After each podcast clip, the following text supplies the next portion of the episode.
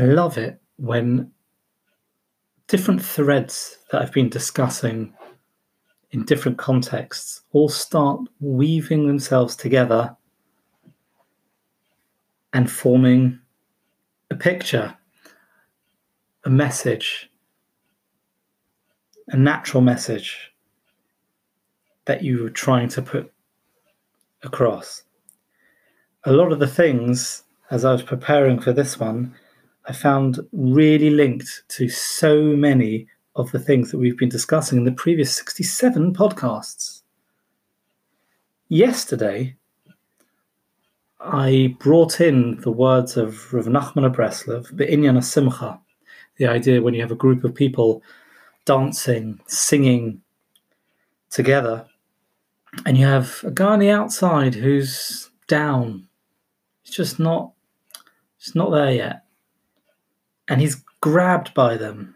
He doesn't really want to join in, but they grab him and don't let go, and he's whirling away with them, dancing away with them.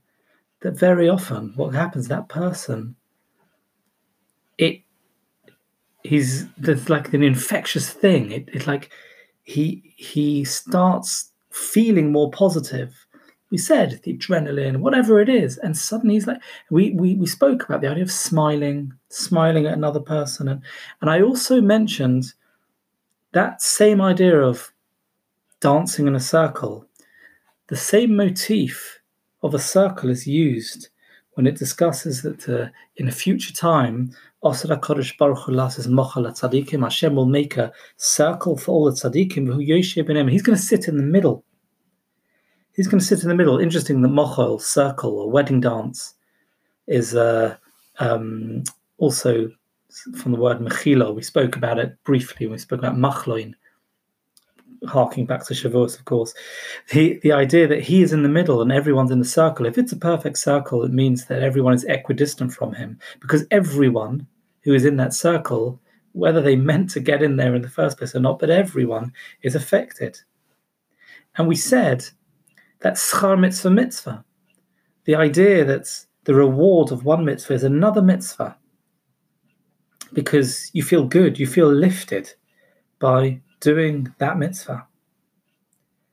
And now that means that that message we've been speaking about the last few days, because it's post Shavuos, even though we've left Har Sinai and we came down the mountain, so you'd think we're not lifted anymore. The, the idea of nosoi, as we said previously, nosoi means lifted. The root of the word nun sin aleph is also obviously the root of the, the, um, the word sin yud aleph means a peak, peak of a mountain but we've left the peak of the mountain. But I would hazard to suggest that because we are with others, because we don't stay alone like a hermit on top of a mountain, that affects us hopefully positively. So rather than it being a downer by coming down the mountain, it actually should be a pick me up. You're affected by those around you. In a very famous essay in Michtav MeEliyahu, Reb Dessler speaks about something called Erech which is kind of the essays about how you're affected by your surroundings. We all know that we act differently depending on who's around us. In psychology, you call it the true self, the false self, as we've spoken much, much earlier about. But the fact is that whether or not you realize it, you do say things and behave in certain ways when different people are around you. And if you're in a place for more than a certain amount of time, you end up having some of the characteristics of that. I'm not going down that that uh, that uh, that old idea that people say that people who have pets um, end up looking like their pets, or maybe they buy pets who look like them. That's not what I mean. I mean, there are certain things, certain influences that you have. We know it from different nationalities. My Rebbe Reb Moshe used to say you could you could see it. The English, for example. I'm sorry if you're listening to this um, in America, France, or Germany, um, or Israel.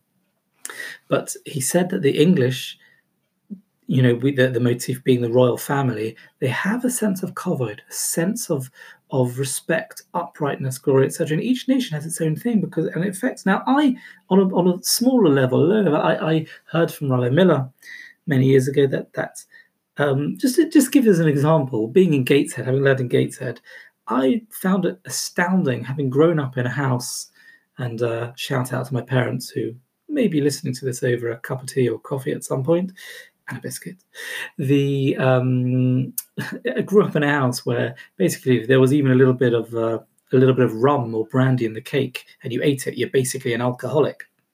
So like no alcohol around except maybe for kiddushin and, and, that sort of thing if you know you had to and then all the whiskey was poured back into one bottle but anyway uh, not that i'm complaining in gateshead i was astounded and astonished by the every every place i went to and we are related to about half of gateshead had beer and whiskey and wine on the table.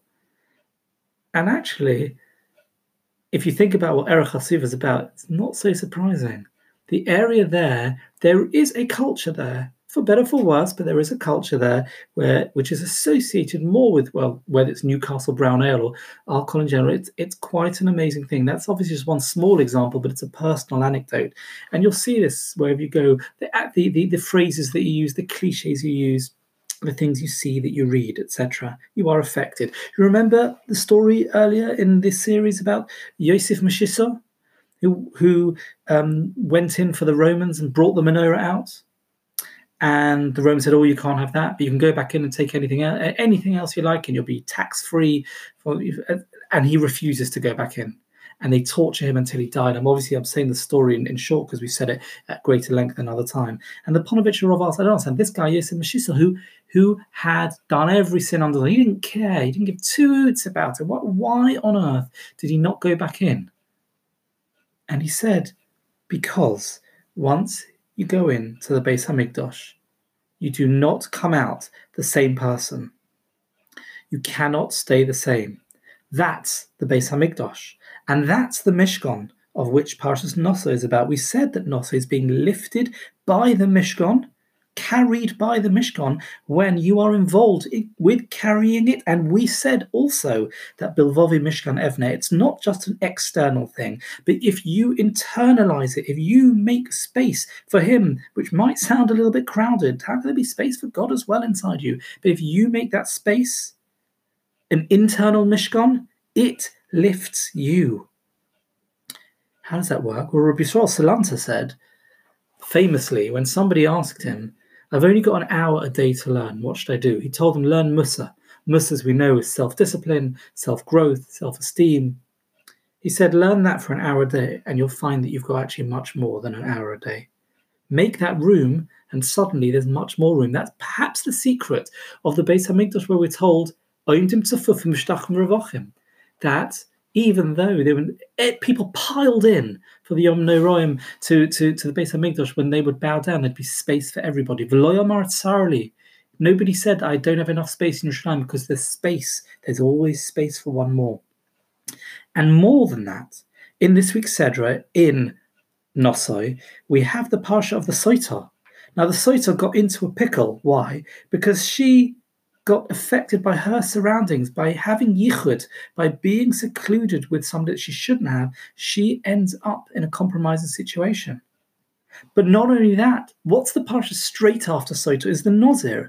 Why does somebody become a Nozir? Why is it straight after Soto? Says the Gemara, anyone who sees the Soto in a state of disgrace Yazir atzmo min should immediately abstain from wine. Wine may have affected the the the the, the person by um, by being there and going into yichud, etc. But the nozir is affected by seeing the sota. You are affected. Erech hasvivo makes a difference.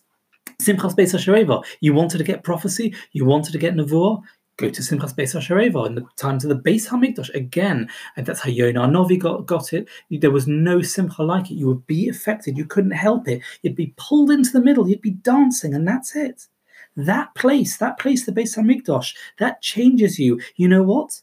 Yitzchak Avinu, who was ostensibly offered up there, as we said, Yitzchak was changed forever on that Mizbeach. He was changed to an atheist. His ashes are still up there, even though he came down, because a part of him died up there. And interestingly, it is Yitzchak who in today's Daf saves the Jewish people by saying to Hashem, I gave everything for them. Chain reaction, knock on effect, call it what you will. Smile at another, and it goes on.